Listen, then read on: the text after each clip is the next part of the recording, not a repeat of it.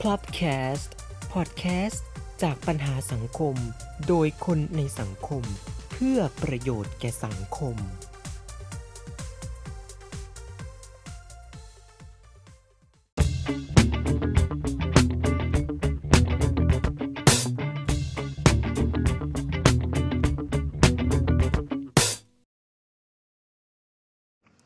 สวัสดีครับ คุณผู้ฟังครับกลับมาอีกแล้วนะครับ กับรายการของเราครับ Plubcast Daily Talk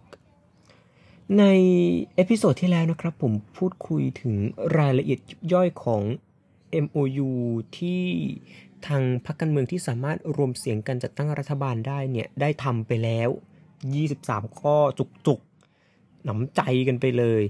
นะฮะซึ่งสามารถไปฟังได้นะครับ อาจจะงงๆสักเล็กน้อย แต่ว่าเราเก็บมาครบทุกข้อ แล้วก็คาดหวังว่าน่าจะทำได้ครบทุกข้อนะฮะถ้าเกิดว่าสามารถบทเลือกนายกจัดตั้งคณะรัฐมนตรีจัดตั้งรัฐบาลกันได้ ก็น่าจะได้เห็นกันหลาย ๆ ข้อที่คงจะสำเร็จไปได้นะฮะแต่ว่าเบื้องลึกเบื้องหลังเนี่ย MOU อาจจะยังมี รายละเอียดบางอย่างซ่อนอยู่ว่าเอ๊ะ MOU เนี่ยสรุปมันคืออะไรกันแน่ แล้วถ้าเกิดว่าเราไม่ทำเนี่ยมันจะผิดกฎหมายหรือเปล่า ในพิโซดนี้เรามาไขความกระจ่างแจ้งแจ่มชัดกันนะฮะสำหรับ MOU นะฮะ ย่อมาจาก Memorandum of Understanding แปลตรงตัวฮะ การทำข้อตกลงการทำความเข้าใจร่วมกันฮะ ซึ่งรายละเอียดสำคัญของการทำบันทึกข้อตกลงตรงนี้เนี่ยก็คือ เป็นเพียงการตั้งเป้าหรือว่าแสดงความเชื่อมั่นของผู้ที่มาร่วมลงนามใน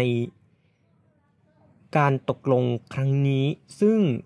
อาจจะเกิดขึ้นจริงหรือไม่เกิดขึ้นจริงก็ได้นะฮะ ต้องขึ้นอยู่กับสภาวะการต่างๆ ที่จะเกิดขึ้นในอนาคตด้วยแล้วก็ปัจจุบันด้วยที่ทำอยู่ ซึ่งจะแตกต่างจาก MOA นะฮะ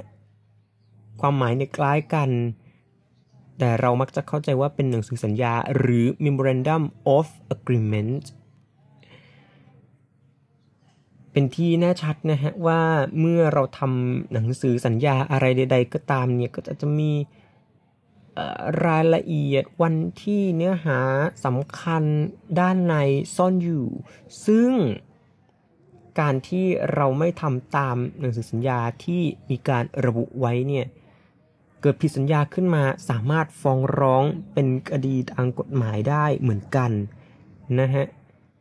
ซึ่งถ้าเป็นไปได้เนี่ยนะครับจะ MOA MOU อะไรต่างๆ ถ้าทำได้ ทำดีกว่านะครับ โดยเฉพาะหนังสือสัญญา MOA เนี่ยทำให้ครบร้อยเปอร์เซ็นต์ทำให้มันเกิดผลสำเร็จดีกว่านะฮะ เพื่อหลีกเลี่ยงเรื่องกฎหมาย ที่อาจจะถูกเล่นงานได้ในอนาคตนะฮะ ส่วน MOU อาจจะเกิดขึ้นจริงหรือไม่เกิดขึ้นจริงในอนาคตไม่สามารถตอบได้นะฮะ แต่ถ้าเกิดไม่เกิดขึ้นจริงใน บางข้อหรือไม่เกิดขึ้นเลย ก็อาจจะส่งผลเสียในเรื่องความเชื่อมั่นได้นะฮะว่าเอ๊ะเกิดอะไรขึ้นทำไมถึงไม่เกิด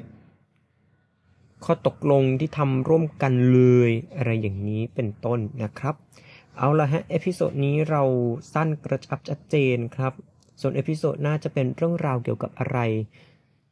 คำตอบอย่างเดียวคือลุ้นฮะ สวัสดีครับ